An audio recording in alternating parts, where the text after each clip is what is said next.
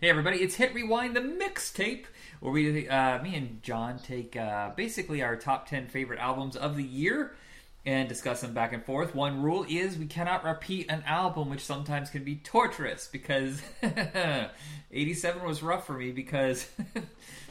oh, uh, let's just say this era of music until like 92, 93 is going to be really hard for me. And I thought of a couple albums. You're like, oh damn it, he got them too. so I had to come up with something else.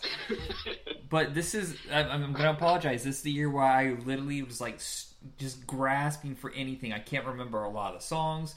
You know, uh, it's just it, it's rough. So I apologize if this episode isn't as good as the previous ones. Maybe John can carry us over the breach. Well, we'll see what happens. All right. Definitely some interesting stuff there that came out. All right. So where do you want to start? You want to go with number one, or no? No, we never do that. We do. Uh, Um, how do we do this usually? I, we haven't done this in a while. I forgot our pattern. it, it bounces it bounces back and forth from I do one, you do one, Okay. but uh, I don't remember if we had a if we kind of randomly set a I think. pattern. Yeah, I think we just randomly. So What talking you about? did one show and then yeah, I don't remember if we actually ever consciously thought about that. So if you want, I'll go first. Go ahead. All right, because my first one is Ice T's Rhyme Pays. This one was a surprise to me. when I saw this, I was like, "Is this an accident?" No, it, that's the thing is, I this is about the point in time where rap becomes something that I enjoy. Like, I I enjoy the uh, like some of the gangster rap stuff. Basically, it's like late '80s and then up to about mid '90s, mid to late '90s.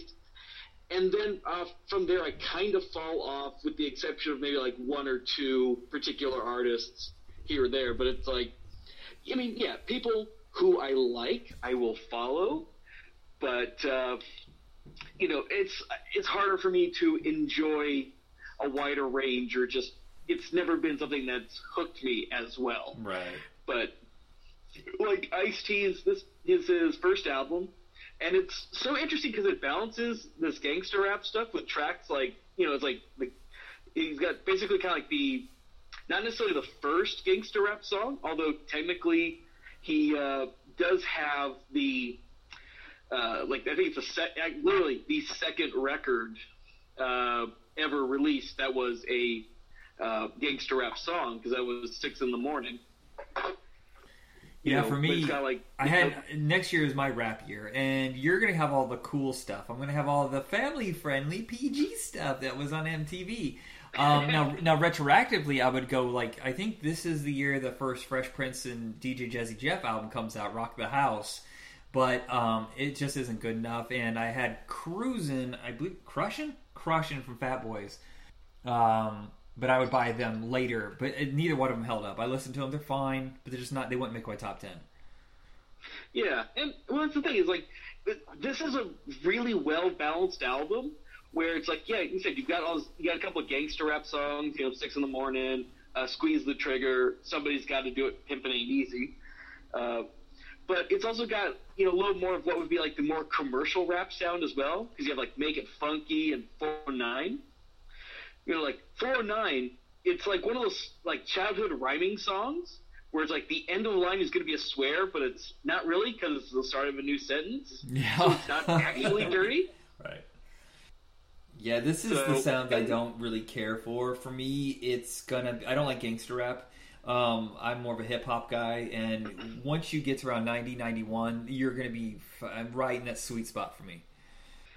Well, and that's the thing. It's like, especially with Ice T, he's the person I know best in the like of the ices, especially, but in kind of a, I kind of fell into his stuff in like the first three or four albums. I think are absolutely tops, you know, totally killer stuff. Yeah. But it's like I kind of fell into his way, kind of a kind of backwards because uh, a friend of mine that I that I worked with uh, a long time ago had uh, the Body Count album, and like the actual original release of it with Cop Killer on it. And so it's like I listened to that album, and it's very hardcore and like very intense in many ways, but it also you can hear the sense of humor that he has about some of these topics. Yeah, he's. I think he's really funny. Uh, and like his tweets are always like really on on just on the nose when it comes to like commenting on terrible behavior. Yeah, well, it's like even on this album, you have and "Squeeze the Trigger" is a great track that satirizes how quickly people are to blame things like music for violence without actually looking for this, you know, actual causes or social causes behind it. Right. And and it's including like all these statements about like how cops are killing kids with warning shots and stuff, and it's just kind of it it is so horribly still true, and it's you know still such a relevant song today, and it's just one of those things where it's you know heck you, know, you have uh, all this these messages and stuff like that that can be conveyed even if it's uh, somewhat harsh. Sometimes I think people really should hear it. I, you know, what's funny is the very first rap track I ever heard was from Ice T from the Breakin' Two Electric Boogaloo track, uh, the cassette I had. yeah, that's that's the thing. Is like he definitely kind of started a little more commercial, and right. then kind of found found his way in you know into this emerging genre. Well, remember he was dressed like uh, well in the early '80s rap. There was a lot of that Mad Max vibe, you know, the wild and, and crazy look, and then it kind of toned down in the late half of the '80s. Well, yeah, well, yeah, he had very much like if you look on the cover of the album, it's very much the kind of South Central uh, pimpin' ain't easy sort of uh, look to him, and but it's like it's the sort of thing where it's like, yeah, he of a lot of these this genre, I think he's one of the people who definitely had a clear concept of what he wanted to do and ran with it for a good amount of time. So definitely, I I hold I hold my uh, thumbs up. I I enjoy this album quite a bit. All right. So my next choice, uh, well, first choice, not next, uh, is going to be B O I N G O, the 1987 album by Oingo Boingo. The last album I think that is really pretty damn good, but they changed their sound on this one a lot, and it's missing what was so magical about everything before. It's like he wanted to go mainstream, and he ditched a lot of the ska, wild and crazy, like aggressive sound this one's a lot more pleasant, and I, I don't think it works as well, but it's it's still listenable. Well, the thing is fun is, you know, I really, I'm pretty sure Oingo Boingo has to be your favorite band because we've literally done all of their albums except one. Yeah. Uh, which one was it? I don't think we skipped any. I think we skipped the Danny Elfman album no, solo. no, we we did skip the Danny Elfman album, and there was one other one. I want to say it's like the fourth album or something like that. We there is one okay. one that we did not do. Uh, after this, the second. After this, there's a couple good tracks, but their albums just don't have that sound that I'm looking for. But yes, I would just I would say they're in my top five easily.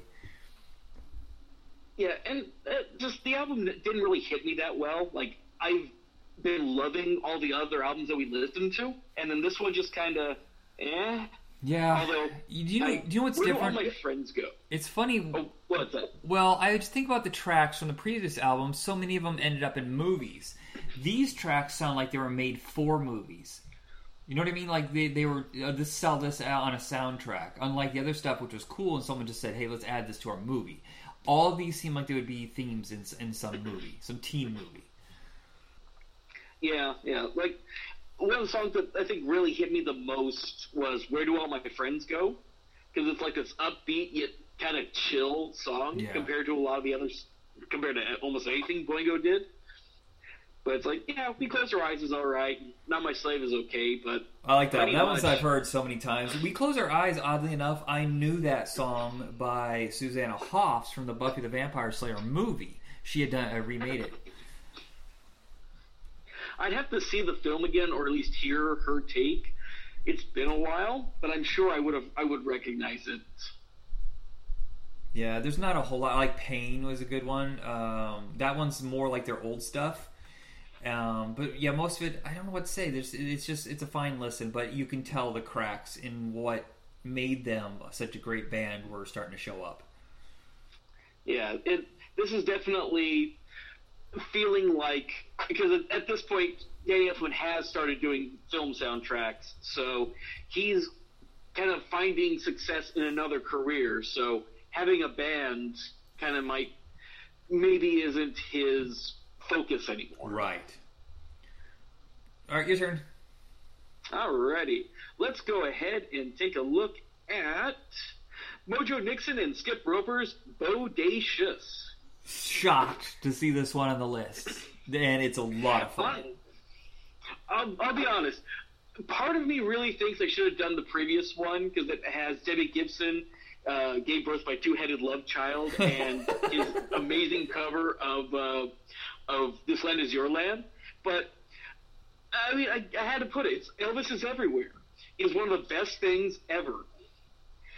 You know, I I just I even if the rest of this album was garbage, I would have had I would have picked this album anyway because of just the strength of Elvis is everywhere. Right. Yeah. It's it's a rockabilly weirdo. It's a kitsch kind of. The whole album is it's a lot of fun. I, I, I Mojo Nixon has always had kind of a fan following, but he's never really broken through besides that song. Yeah. Well, it, he did show up. If if you're a '90s kid, you know Mojo Nixon as Toad in the Super Mario Brothers. All right. Yeah, he shows up briefly and sings a little bit of a song, doesn't act very well, and then gets turned into a Goomba. It's but yeah, this is such a just a fun album, and that's that's the thing. Like it's it's hard to say if it's quote unquote good because it's uh, depending on how you are. Because there's some stuff that kind of feels a little dated and stuff. And I like I love the song "Don't Want No Foo Foo Haircut on My Head." Such a goofy rant. It definitely we know what he's talking about with. Uh, you know, like the flock of seagulls type haircuts, and basically uh, the condemnation, condemnation of uh, new romantic uh, style. But it also kind of feels like he's being very kind to say to avoid saying words that could get him in trouble at times. Yep. It feels like, you know, you got like uh, uh, "Wash Dishes No More" is shows us the future. Uh, you know, basically uh, what the modern libertarian future would be like. With this, uh, oh god, I, I didn't go into my into the notes in general, but I thought it was I was doing this a little bit sooner than when I wrote it. I should listen to the song again. Uh, but yeah, it's I, I this album's so much fun. It's a goofy ass It is, album. yeah. Love it. So what you got? All right, next is uh, Faith No More with Introduce Yourself. It's not their debut album, but because the first album was so barely released, that they combined the best tracks from that with this album, and it's not the sound that you really know when you think of Faith No More because Mike Patton doesn't join till the next album. But I think there's a lot of fun with uh, the I don't know the original singer's name, but there's kind of a goofy, off the wall kind of charm. The way that you know how there was the whole uh, there's Red Hot Chili Peppers and Fishbone, like that kind of bouncy punk sound with funk and weirdness. It had that. Yeah, and that's the and that's the thing. Like, I, I do. I kind of strain my brain to think if I know any Faith No More song uh, beyond Epic, Midlife Crisis, and We Care a Lot. And honestly, I don't think I've actually ever heard a Faith No a whole Faith No More album, which is weird because which is weird because I it's like. I, I could have sworn I've heard Angel Dust. I could have sworn I've heard uh, the real thing, but I I rack my brain and going, I can't think of a single any other songs but those three. Granted, I also I'm pretty sure I did hear Sol Invictus, their like the last album they did, and Yeah. I didn't like it. Oh, I liked it. So Uh, have you heard uh, King for a Day? Full? No, no, no, no. Uh, no, you, no, your la- last yeah, I cup of sorrow. Last cup of sorrow. I guarantee I've definitely not heard. Okay, I've- that was that was a really like their big epic. Well, they always kind of go for a big epic sound, but that's they spent so much money on that video, and it was it's a pretty good song, but it didn't do anything for the album. But this one is uh, a totally different feel. So, how did you what did you think of this kind of bouncy weirdness? Oh, I was I was digging it. I was really digging it. Uh, now, We Care a Lot is definitely the best song off the album, and it kind of fits along with the uh, Chumbawamba album that I did. Yeah. Well, there's also I want to say there's not it's not as layered as it would get with the next uh, with Mike Patton joining because Anne's song and Introduce Yourself are the other two singles that I know from this really well. But there is a lot of repetition, a lot of just like wandering. It's not really a pop song. Well, it's like one the song that really I have like the most notes on is Crab Song, which I really I felt started shitty, and it started going and it basically just kind of went nowhere, and then all of a sudden it picks up and becomes pretty fucking cool. Like, I, I, I was, I felt like it's it has way too long of a build up to where it goes, but damn, does it go somewhere? I like it Good. in that regard. All right, your turn. All right, we are going to do Pink Floyd's A Momentary Lapse of Reason. I forgot about this album. I know the songs, but for some reason I completely forgot that this that they even. Ha- I thought there was a big, big gap between whatever the '82 album was and Pulse. I didn't remember this album.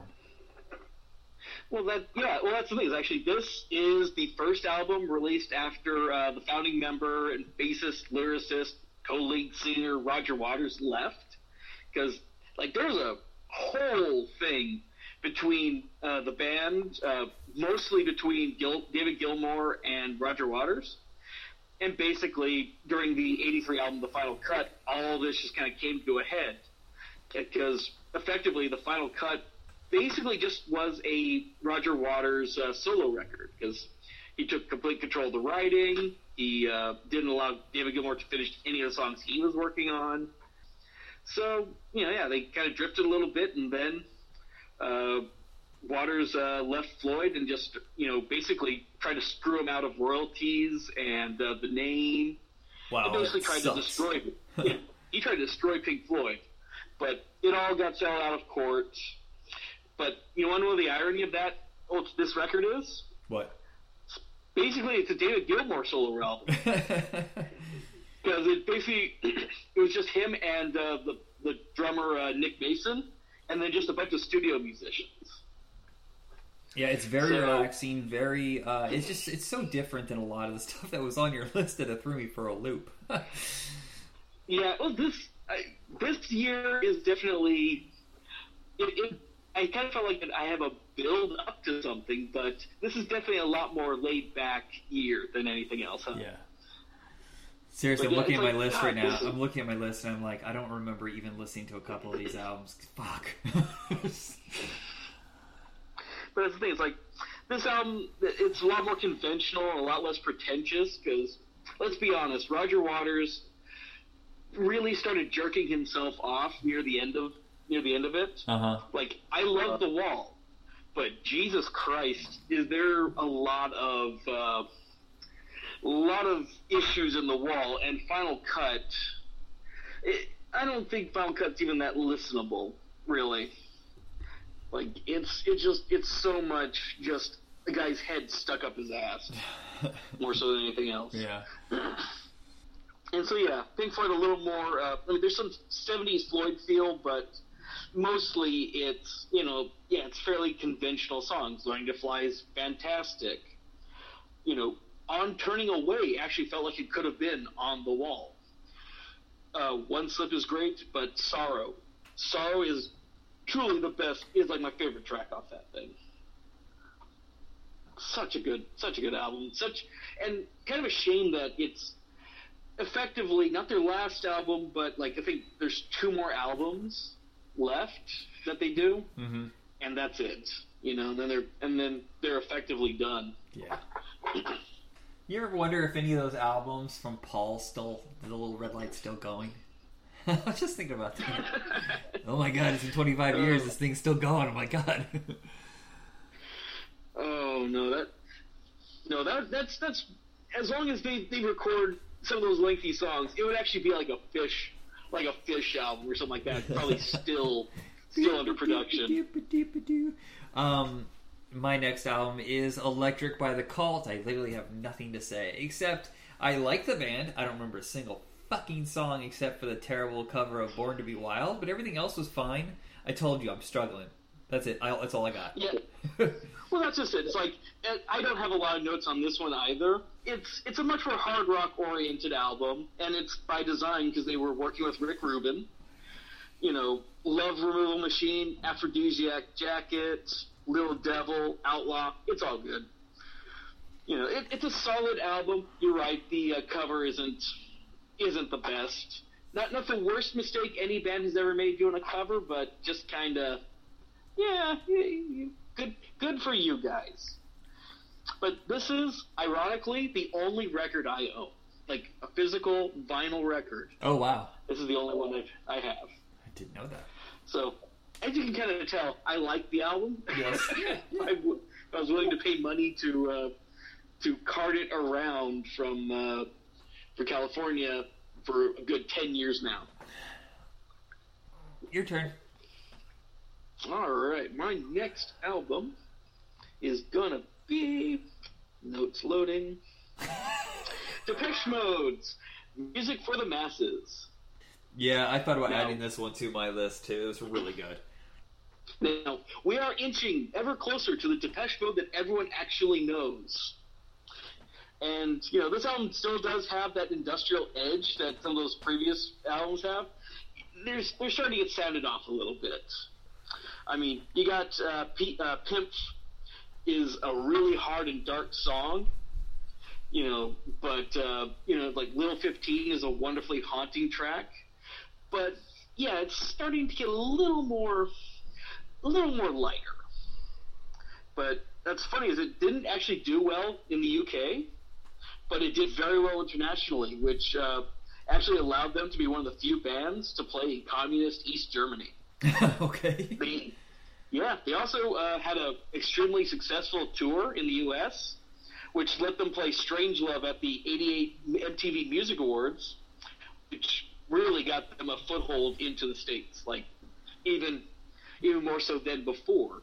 All of a sudden, now they're uh, you know they're on MTV. They're on MTV on the big stage, and next album is the one that then of course broke them big. so, your thoughts on the album if you were None. I got none. It, was just a really good album. I, I oh. enjoyed Oh. it. There's nothing I need. Here's the thing that needs to change about the show. He's prepared. I'm not. I usually listen to these while I'm working out and I don't make notes. And I just try to remember. We were supposed to do this a week ago, but I got sick. And in that time, I went on vacation and thought of other things, and I forgot a lot. All I have is the list of albums that I chose, and that's it. Oh, you. I know. Just- just- I swear. just- Okay, 1988. We gotta change it up. I gotta be more professional.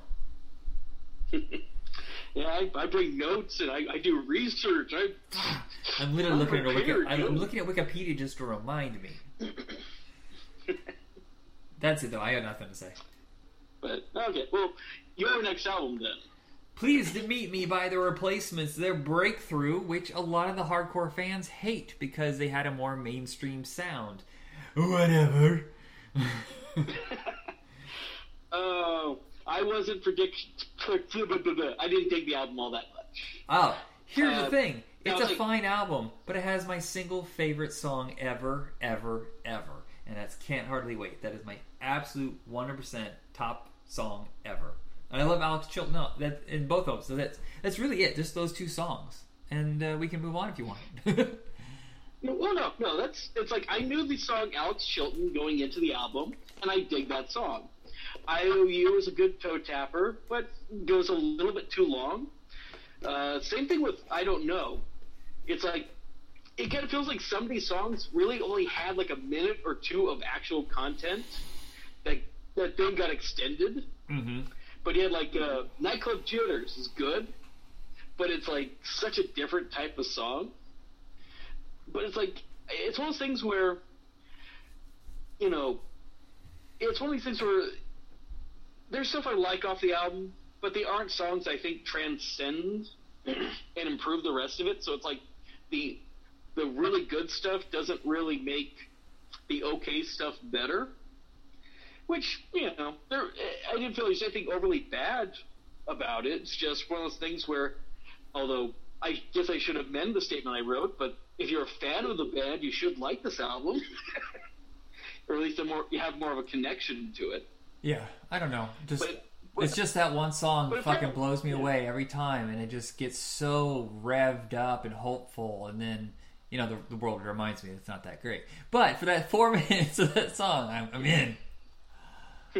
Well, it kind of felt like this album was like a commentary on pop rock of the era, instead of being a pop rock album of the era. Right. Like it's watered down, it's harmless, instead of something that like they felt like they put their heart and soul into completely. You know, and that's it feels like Well, it's almost as if know. it's so cheeky and winking that it does. Well, I did. That's a weird thing to say. That they uh, forgot to actually put. You know what- how am I trying to say this? You know when something's trying to be satirical, but sometimes it's only about the satire and it forgets what it's really trying to say. yeah, oh yeah. And maybe that's what it, what it felt like to me. Yeah, and that's the thing is it's it, I part of me thinks that it just it felt like it should have been more, but then again, why I, I what I think we did one album of theirs previous to this as The well. replacements really And it's like- are a greatest hits band. Like it's legitimate. You don't. I hate when people are like, "You're not a fan if you only have their greatest hits." Fuck you. I just don't want to waste my time with the other stuff. I can still be a fan. Kiss Kiss literally is only only the greatest right? hits. Right? And they have a massive fan base, and I'm guaranteeing you half their album sales are just greatest hits collections. Yeah. But yeah, it's like I, I don't know why I, you know, if, I want more out of the album. I mean, it's like going into things where I'm effectively going in blind in some cases. I shouldn't, you know, be like, you know, I. I swear, I'm not going into these albums with my arms crossed, going, No. "Prove to me." But here's the thing: is we, we, do, we do that with movies, and no one ever says anything. We go in blind to all of these movies unless it's part of a franchise, uh, and we don't know what our expectations are beyond a trailer. That's the same thing with an album and one song. That song is the trailer to get you to listen to the whole album. Exactly. Yeah, the singles singles off the radio are your are your trailers or things that's trying to sell you on this. And yeah, it's like I like I said, I don't know why I feel like I have higher expectations for this album that I but I seem you know for whatever reason I kind of feel like I did. I, I think it's why. because of all the acclaim, the hardcore fans that have been going for decades, and that puts something in the back of your mind if you know anything about the Yeah, and, replacements. and, and again, probably also because I like Alex Chilton, so it's like okay, it's from the the song is from this album. I should probably I might like this album. yeah. But then again, we did Crowded House, and I totally was blown away because it wasn't what I thought it was. Yeah, so it's it's that's the weird. It's a discovery show basically. A lot of these albums I've never actually listened to. I've only know some of the songs, and I kind of like the band's vibe, so I'll go and check out the album. Sometimes it fails horribly, sometimes it doesn't. Yeah, like I've been listening. I have actually started listening to a lot more of Utopia since we started this. Like I don't have any favorite songs, so don't ask me which one's my favorite yet. But it's been something that while I'm gaming, I'll pop in and just let Spotify run random Yeah, songs. a Princess of the Universe is the one that just fucking the hard uh, chord pounder. You know, just the, the drums. Um, where are we at? Uh, your turn. My turn. It is now The Cure. Kiss me, kiss me, kiss me. Also, was one of my choices. Damn you. yeah. So, despite Robert Smith leaving The Cure to be part of Siouxsie and the Banshees for a year or so, The Cure didn't break up. You know, he did come back, and they put out the top, which is all psychedelic and shit, and you have the kind of transitional head on the door, which I honestly don't like. Uh, but Kiss Me Cubed has them really going into this like pop sound. Yeah, it's it's it's a new direction for them. It does seem like this is. I think this is why this the music's so hard for me in this era is because what I loved about the early '80s is gone now. You know, the the new wave sound. This is more mod rock, and there's so little of it that I have trouble because we're getting a lot of the aggressive metal, the hair metal. You know, the the the um, generic synth pop. I just fucking can't. It's gonna be really hard for the next few years. Well, I say it's like this is such a this is like a fun album because like Yes. well, this one and then their the next two albums, Disintegration and Wish, are this are really like the three album like this era is really my favorite era of the Cure, even though I you know again my heart is my my dark gothy heart Hart loves pornography. Oh, who doesn't love pornography? phrase. Wait, is that is that an album? Did I just confess to something? Shit. But yeah, he had like Tortures, this great track. Uh, you know, it's like seriously, or even that like play "Why Can't I Be You" or "Just Like Heaven" and back to back with like 100 years. Yes. And how is this the same band? I know, I know. It's so interesting. You know, Hot Hot Hot has I love the guitar on that, and there's this little uh, kind of like there's a Devo Oingo Boingo influence on that song. Uh huh. Like there's like this is such a fun, wonderful album. I can't And- believe I used to mock them, and I wanted nothing to do with them. I had friends who listened to them, and I was like, "Nah, man, that doesn't sound like my kind of thing." And then one day, about five years ago, I'm sitting there listening to a new wave channel, and he started playing some of this. I was like, "Huh, that's like the third Cure song I've heard that I've liked." I'm gonna go discover what they're all about, and uh, I was pleased. Yeah, is it? It's it's this the late '80s, early '90s is peak Cure. Is everything is working? Everything sounds great. Even even the stuff that I hate because I hate uh, love song. I really do. Oh, is it because 311 ruined I- it for you? No, no, their cover is a cover. I don't.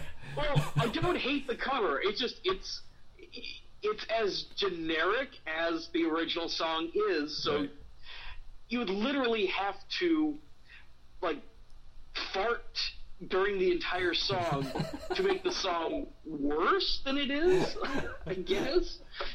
oh my It's, but yeah, it.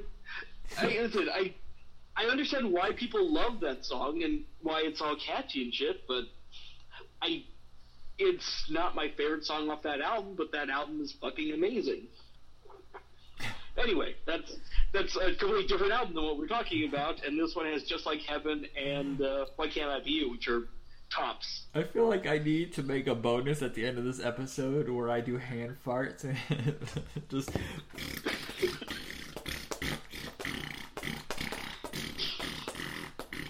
To the beat of love song. yes.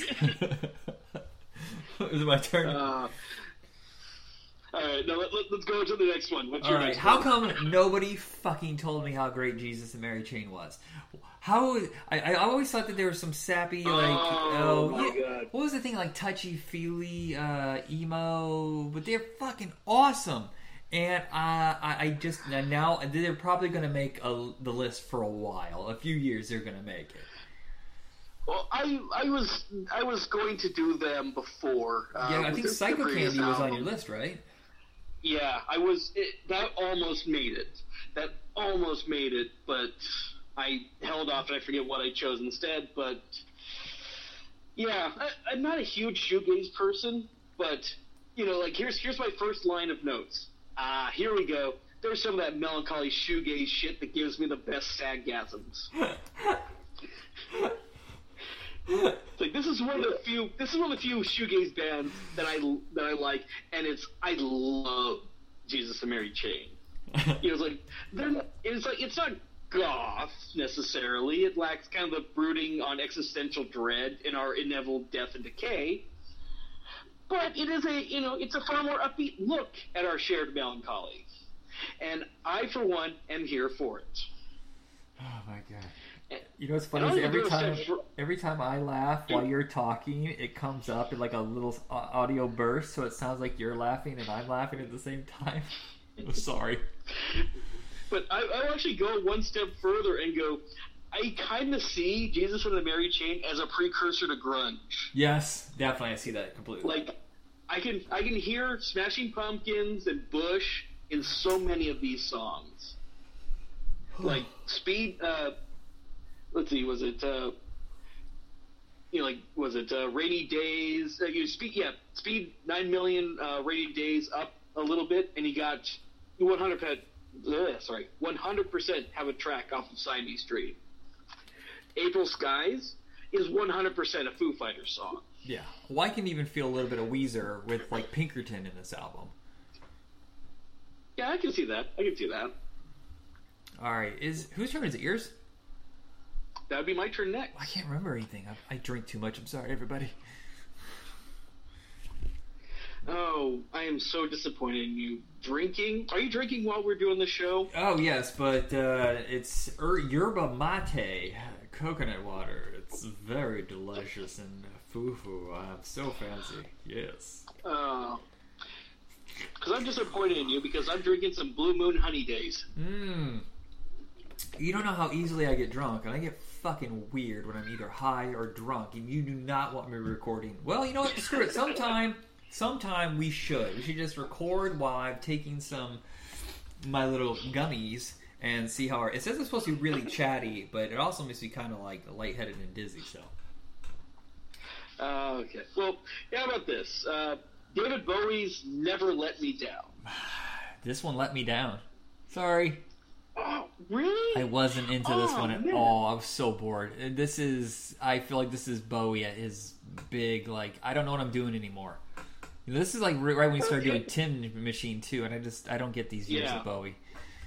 Yeah, it's it's his last album because he quit being a solo artist. He wanted to start a band. He started Tin Machine, which, to, I think I finally have actually listened to Tin Machine, which is okay. Yeah, I only know Tin Machine because they seem to constantly be on SNL during this time period.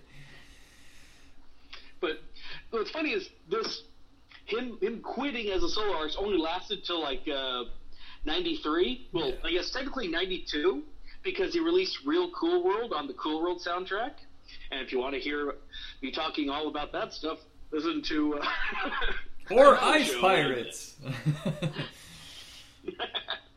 but yeah, he this was his attempt to kind of get back into a rock and roll sound because you know pri- previous to this he was doing like you know New 80s dance music. Yeah, yeah. You know, he did Let's Dance and Tonight, and Let's Dance is good. I'm not a fan of Tonight really, but uh, it's like this is you know day in day out. It's a great opener. It's about homelessness in in the U.S. You know, you got uh, New York's in love about the self-centeredness of people in living in the cities. You got 87 and Cry, which is Margaret Thatcher and her time. It, like, there's all these songs about stuff. Yeah, that's You great. You Good. have, Give him a cookie. Pop cover. I just which- don't. I just don't. I'm so bored. I'm sorry. It's not a bad album. It's oh. just when your expectations are raised so much. And for me, I was expecting something really major with this, and I don't know. I guess I guess my my th- how are you about Bowie's glam period? I'm fine with it. I prefer his new wave era. Yeah, because I yeah I'm not a fan of the glam stuff. I mean, okay, uh, Ziggy Stardust is fine, but you know Aladdin Sane and uh, Diamond Dogs, some of that stuff, eh, not really for me. Yeah, But it's like, I I should like have. his- I should have expected this though. I used to have a two CD greatest hits collection of his, and once he gets to this era, I, I couldn't remember any of the songs, so I should have expected it. It's like I'm a huge, really, I'm a huge fan of his uh, his industrial era when he got like Earthling and stuff like that. I'm afraid of Americans. I'm afraid of the yeah, world. that so, you know, you know, oh God, what am I? What is it? Uh, New Angels of Promise is such an amazing song, but that's that's in the future. Yes. The future. All right, my turn. Your turn. Diesel and Dust by Midnight Oil. Um, this is a band I just never really broke through except for Beds Are Burning, but I think they had a lot of good singles. But what was most important is that they were able to do the social commentary and, and just it. You know, a lot of people do it and it's really clumsy, or it's so full of itself that you just don't care. They found a way to make a lot of it very palatable. Uh, this isn't their best album. I think the previous one uh, that we discussed. What was that one? No, it wasn't Species. Well, we haven't talked this.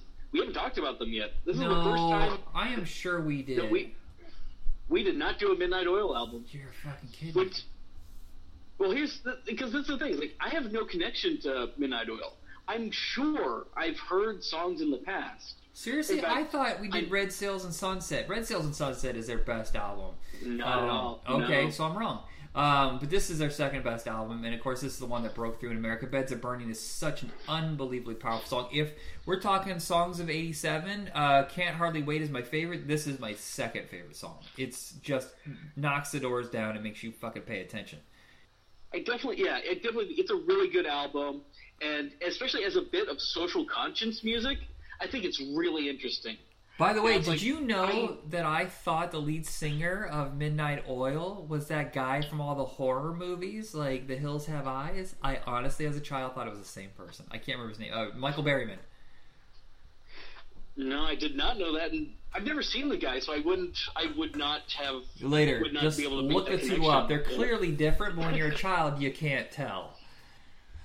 Well, it's it's like I really don't know anything about the hardships of the indigenous people of Australia, but you know these this album really does paint a dark and vivid picture that you know it's like I'm pretty sure is probably still there considering uh, how you know shit how we treat our indigenous peoples of the U.S Yeah. you know?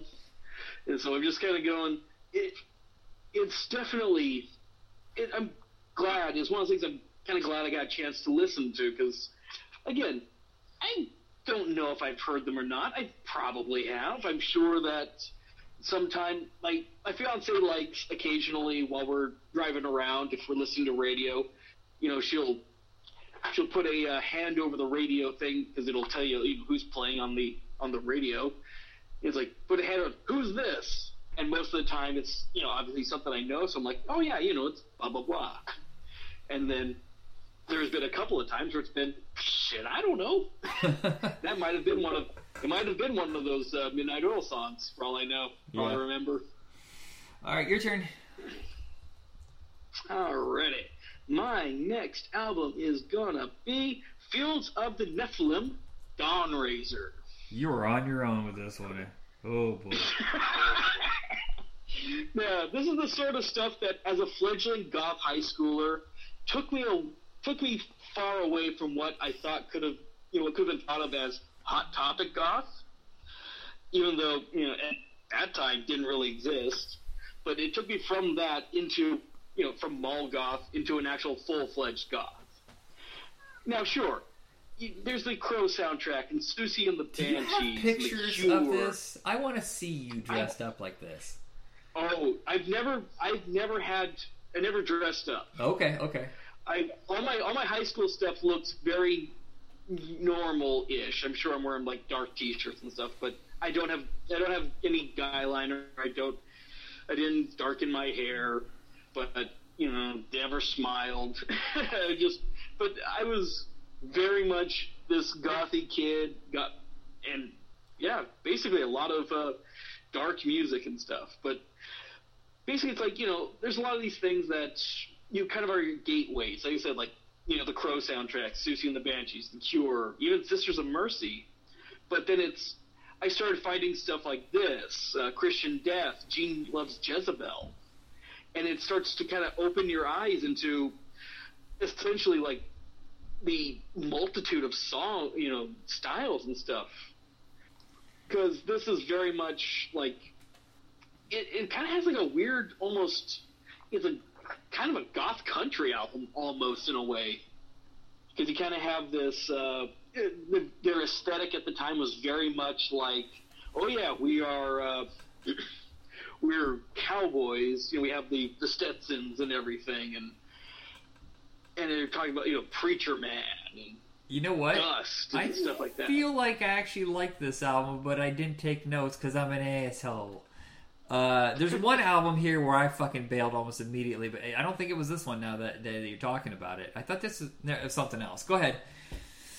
but yeah, it's it's basically kind of has this, uh, you know, the the voices are very sister sisters of mercy, but there's a kind of like a little bit of the Cure in this as well. With it's not oppressively dark or anything, you know.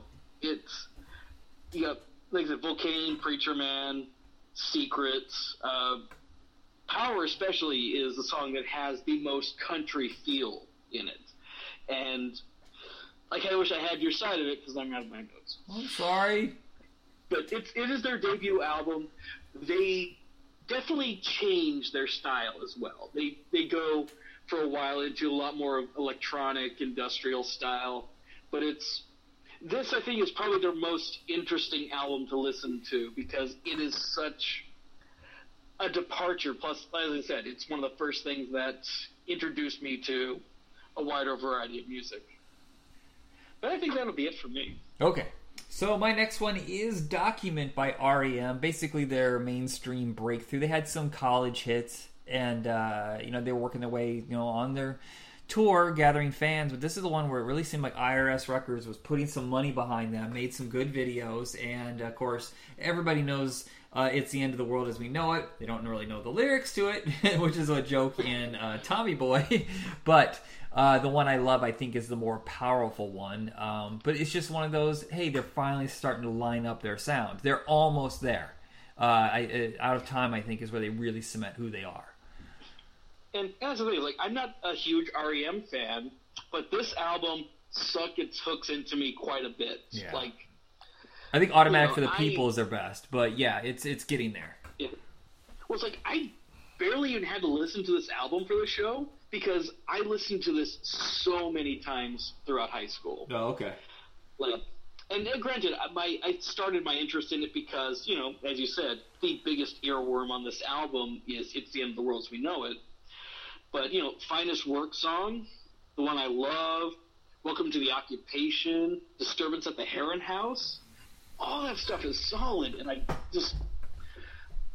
I love those songs. I mean, finest work song. I, I didn't uh, at the time I was, you know, when like when that album came out, I wasn't paying attention to anything, so I didn't necessarily knew didn't know it was a single. But it makes sense that it, that was that would have been a single off the album.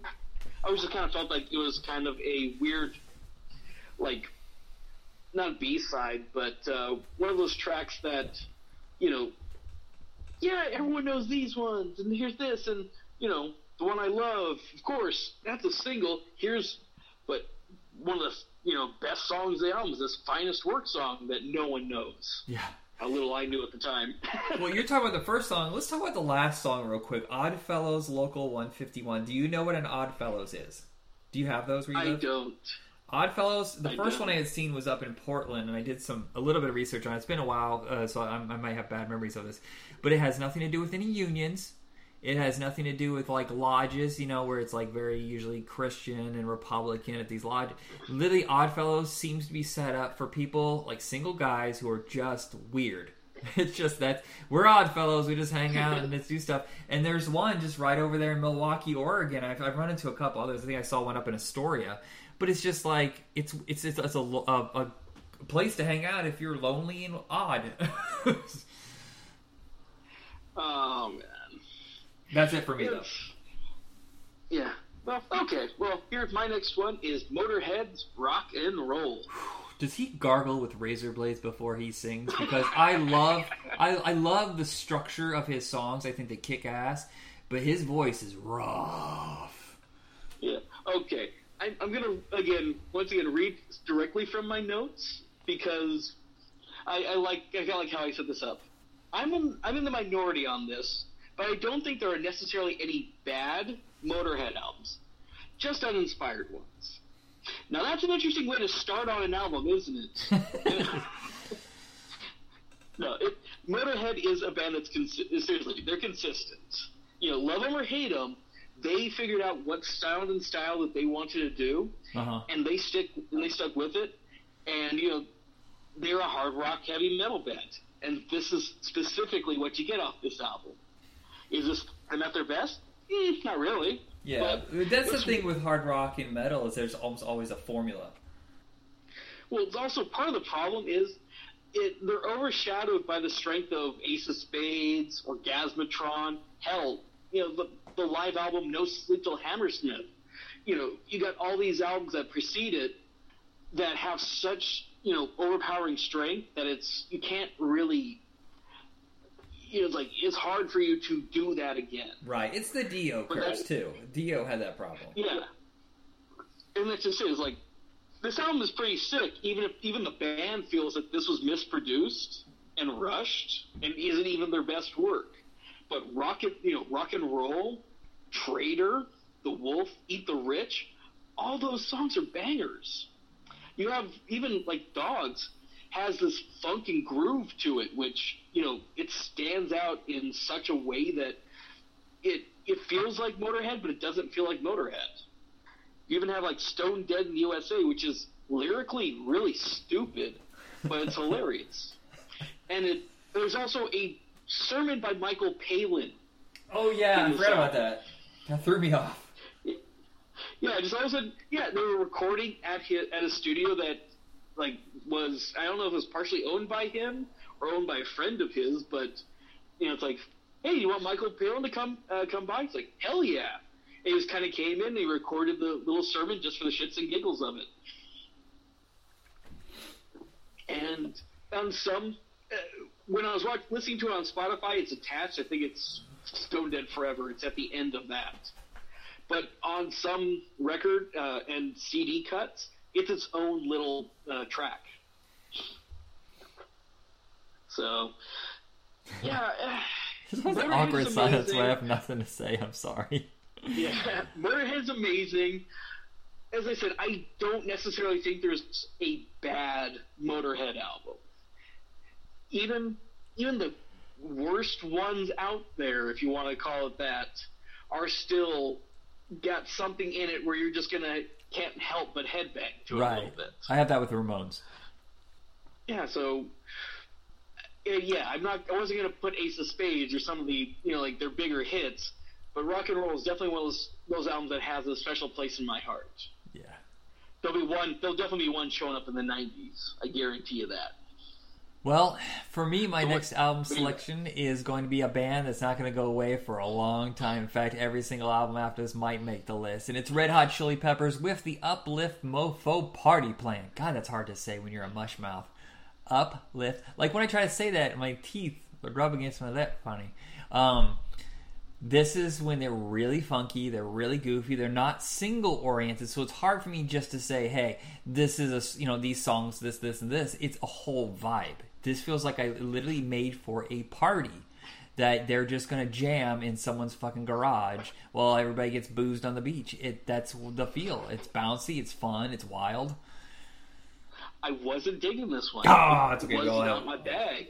Now, but well, it's like I was reading about the background on this, and this was during you know recorded during the time where like you know Kiedis's drug addiction was like at its height, and it kind of shows because it really doesn't feel like it's focused. In No, way. it's not, and I think that's part of the charm for me is that it's just like this goofball. It feels like one whole song. Does that does that make sense? Like it's it's cut up into pieces. Like you know how Dream Theater they have a forty-two minute song, but it has different chunks of it, which is basically like those are the singles. That's the way this album feels. It feels like just someone jam session, and they just randomly flow in and out of different styles.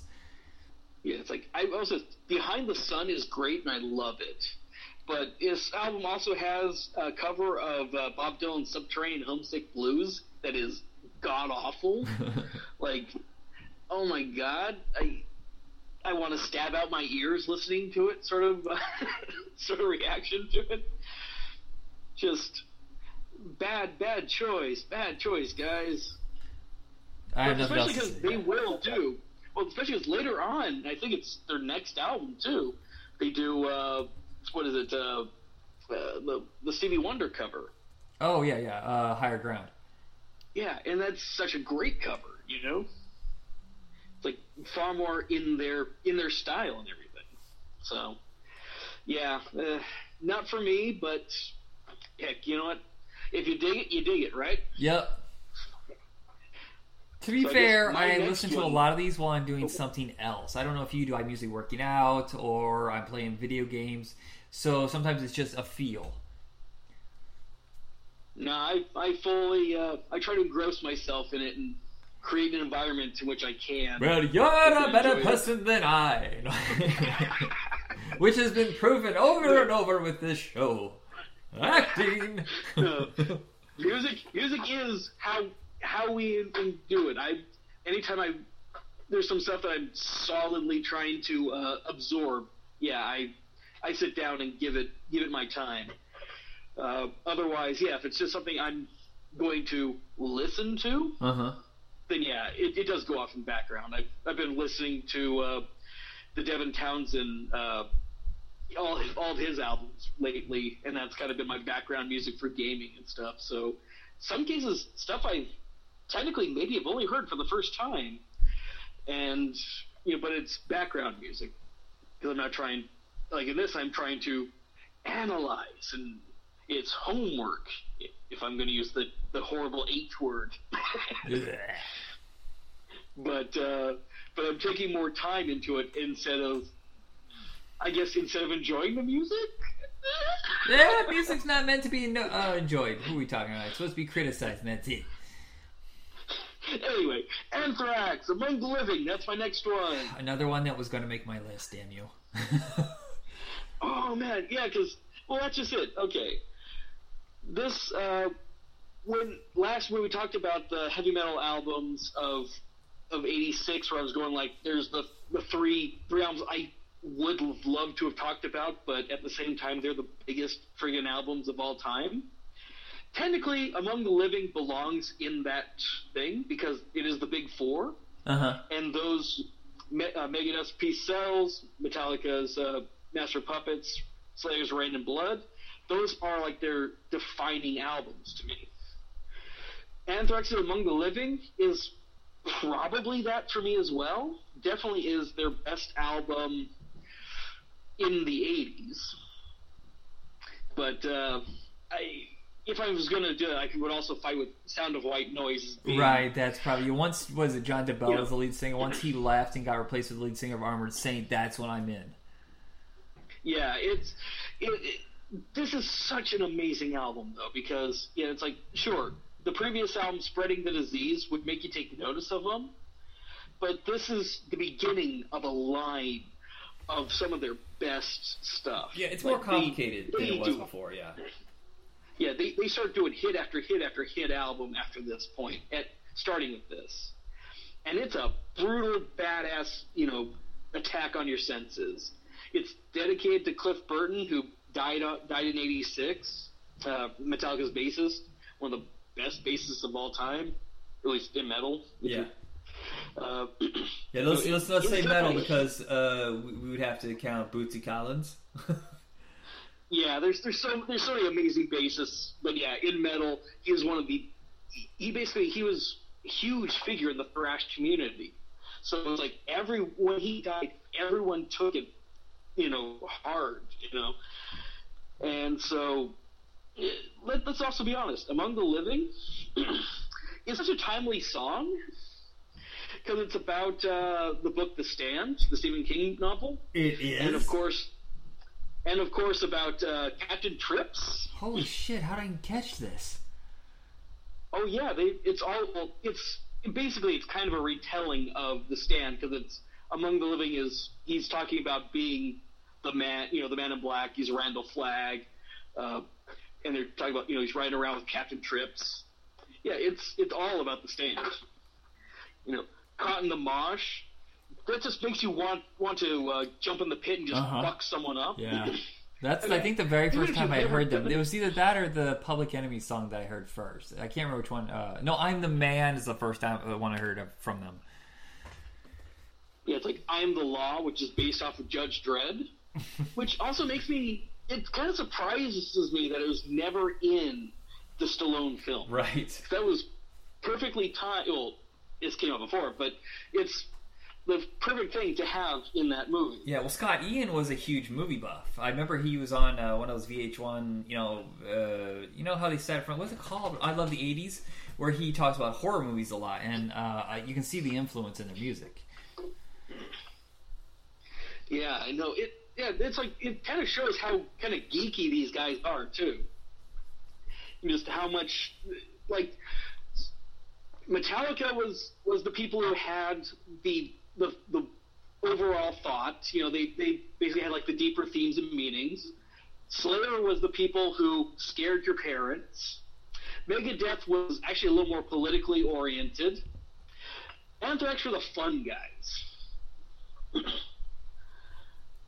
But uh, ironically, you know, talking about this, there's things like, you know, I say fun, and then I go uh, NFL. Eiffel Niku uh, Festman. Yeah. If you spell it backwards, nice fucking life. Uh, Well, of. it's it's how about- they. It's not not so much the the subject matter; it's how they presented the song, which made them more fun. Yeah, but well, yeah, but it's like that's about Jug, uh, John Belushi's drug addiction and death. I mean, Skeletons in the Closet is based off of Apt Pupil. Indians, uh, we talked about Midnight Oil. Indians is about the troubles of our Native Americans and uh, the shit that all the shit that they were going through. It's like, my God, this is this was a.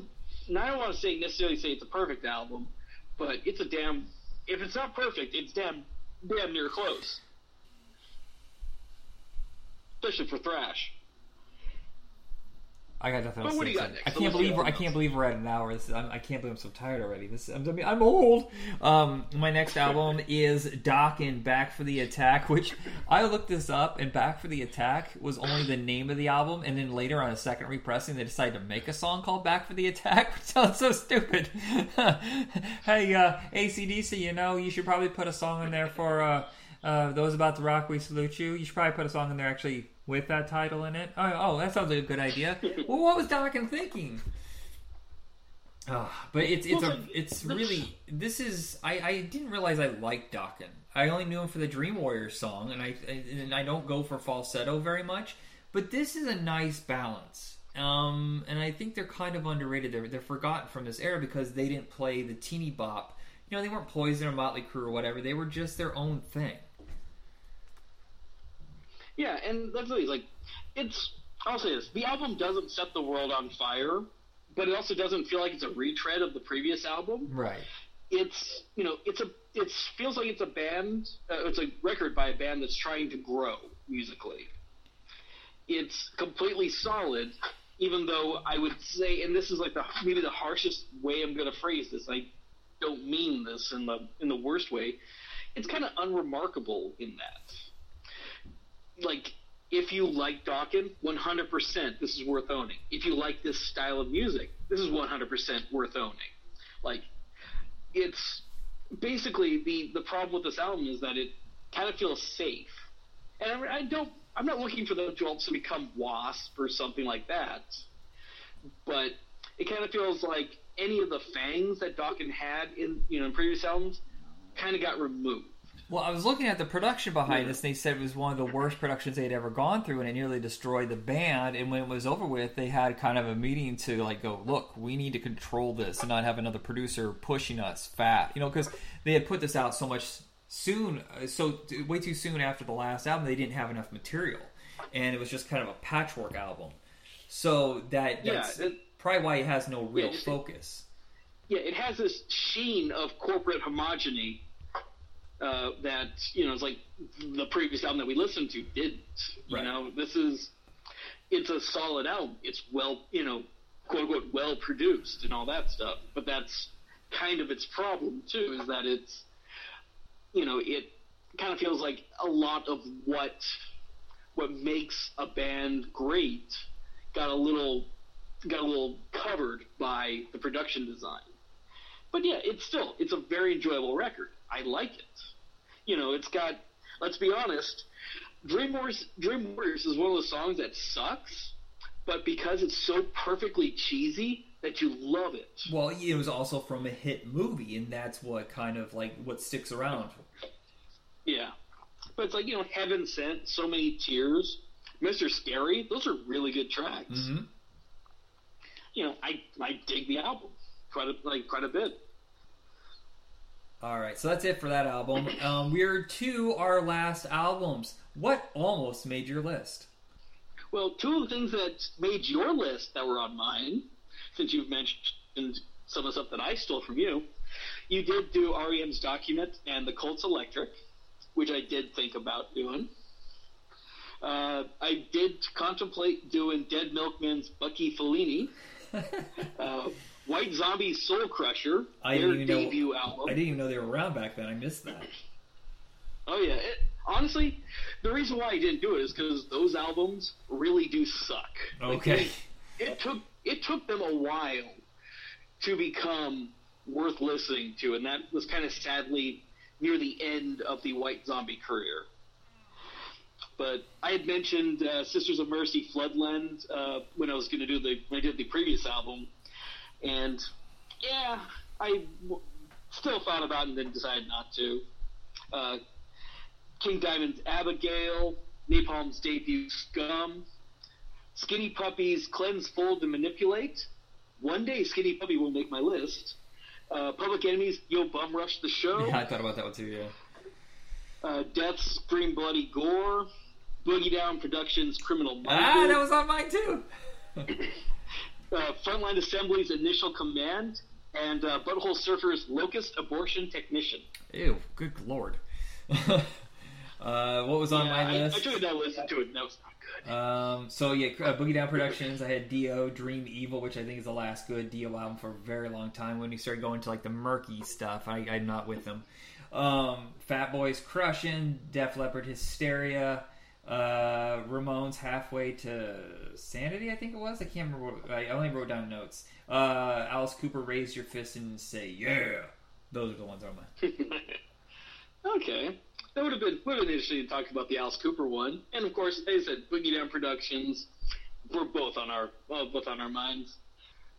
So what's our last one for you? My last one is The Legacy by Testament. And I am almost, this is a band where I'm almost there with Testament. Give it a couple years and I'm in. But it's, it's still good. It's but it's not in my wheelhouse yet. well, that's that's the thing is they really they really hit their hit their own in the '90s. Like that's that's kind of where, and then early to mid 2000s, I think they're also really strong, and they're still going. They still got some good stuff, but like yeah, the early to mid 2000s also be, become kind of really good. But it's like it's a band where I feel like if you were to expand the big four of thrash to five, now there's some people that say Overkill should be in that spot. Uh, it's Testament. One or two. One, or- yeah, one or two poor bastards might say Death Angel. Uh, there's a lot of people that probably go with Exodus, which makes a lot of sense, especially considering they're tied to Metallica. But yeah, I go Testament 100%. And if for nothing else, vocalist Chuck Billy fought and kicked the shit out of cancer. That's cool. Yeah, in 2001, he was diagnosed with germ cell, uh, germ cell seminoma. Ended up having a tumor near his heart, with through chemo and everything, and beat it. And he's still and he's still rocking hard. Good, good, good. But that's the thing. Yeah, but that's the thing. is, Like they've been solid, consistent, uh, and that's the thing is this debut shows that. Like this is there, there's a little bit of that early Metallica feel to things like Over the Wall and Burnt Offerings, but overall, yeah, this is just it's a solid album beginning to end, and it's a solid thrash album, and it, it, it feels like it really feels. I feel bad that they've never got the due that they really should have until like the later part of their career. Really, they're only bigger now than they were ever. That's the funniest thing about metal is they never really seem to lose fans; they just gain them. Whereas other other genres, it's not the same. Yeah, well, if you if you're good enough in in metal, you find you know you're able to you know not only just maintain what you do, but as styles as styles and attitudes change, people start kind of going, oh yeah, you know, hey this this is really good. Oh, what did they do before? Oh, they've always been good. We've just never noticed it because the world wasn't ready for it at that time. Plus, there's always always disaffected youth in every decade, True, and yeah. uh, we all need something to be angry about, and some you know the type of music to go and punch someone in the face to. All right, so it's my turn. It is your turn. All right, one. this is the album, uh, the very first album I ever bought. I listened to a million times, especially on the bus. This is like the only cool album that I had that I, you know, I could take with the school and be like, "What are you listening to? Weird Al? What the fuck?" You know, like before Weird Al was cool. I'm listening to the Indiana Jones and the Temple, or the uh, what's the second one called? The Temple of Doom soundtrack. Temple of Doom? Weirdo. You know, it's like you know, it's so INXS was one that just, and I know it was huge. You try not to do the huge albums, but I, I just couldn't help myself. This is still regularly played in my life, and every single song pretty much nails it on the head. I don't like the opener so much, "Guns in the Sky." I think it's kind of just a hey, let's warm it up. You know, it's, it's kind of a waste song. But um, you're just fucking hit after hit after hit. New Sensation, of course, is fun. It's poppy, but then it gets more like almost a Doors influence, a little darker and moodier, but not excessive the way the Doors could be. Uh, New Sensation, of course, is the you know like I said the big one, but Devil Inside, Need You Tonight, uh, Never Tear Us Apart, Mystify, uh, Calling All Nations. I mean, there's some other stuff in there, but the, those are all just like I know them by like the back of my fucking hand. Well, it's like yeah, new sensations. I really dug. New, you know, nice new wavy. I did not like Guns in the Sky at all because, especially like, again, I'll read Drake minutes. Oh, that opening ooh and uhs don't Yeah, make me happy. doesn't it? It felt like a waste of time. Just get to the. Don't even bother with that. Just get to the song. you know, Devil Inside, I love that track. Need You Tonight was huge. Uh, Meditate, I like musically because I think it's nice and ethereal and it's interesting to hear, but it's stupid when you when you actually pay attention. to Oh well, you remember the video? Uh, uh, Mediate is actually what it's called, but uh, Mediate. It's the one where he has the cards like Bob Dylan had, and that thing got played to fucking death on MTV. I bet you that video cost ten bucks. It's like the loved one. I wasn't uh, I wasn't big on because it's this blues rock song. Yeah, it's and fine. so far, like everything prior to it was like very synthy new wave. But then you also have uh, Never Tears Us Apart, which is also blues rock, but it fits more in their Right. style. Well, and I believe they designed this for the cassette or the album. So I, if I remember correctly, you it ended on uh, the loved one, and then you flip it over and it kicks ass again with Wildlife. Okay, that that would make sense. Shouldn't yeah, it- should- that, The whole album should have started off with Wildlife or Kick or something like that. Calling All Nations. Calling All Nations would have been a much better way to start the album than Guns in the Sky. Guns in the Sky is a bullshit track. yeah, that, that that feels like it should have just been should have been cut. Like I I always I, I hate it. I will say this: I do hate it when an album's first cut is usually like the best song on the album Yeah. because I usually do feel that you should. You know, I do believe in leading, you know, best foot forward sort of stuff, but also don't come, you know, don't prematurely ejaculate in front of me. Uh, I want a build up to something amazing Right. you know, it's like if you're if you're going to let me, you know, if you're taking me on this journey, I want to have a fun ride throughout it. You know, the best albums are ones that have rises and falls. Sure, you don't want to have, you know, front loaded with all your best material and your back half be garbage, but you also you want to have a good balance. Right. It should be like a That movie. song, albums should be designed Yeah, just like- like, movies. You have an opening sequence to entice you, to bring you in. You get the plot going, then you have the big numbers, you have the big action sequences, or you know the singles, whatever, and then you end great. yeah, that just it that just makes you go like, oh wow, it's a song. Do I really want to keep listening to this album? Yeah. Do I have regret? I start having regrets here. I'm going, nope, I must power through it, and thus I did, and thus it is. The album is very entertaining. It's very fun. It's very. It makes sense why this is a why this album was a big hit. But yeah, it's like that first that first taste though was not.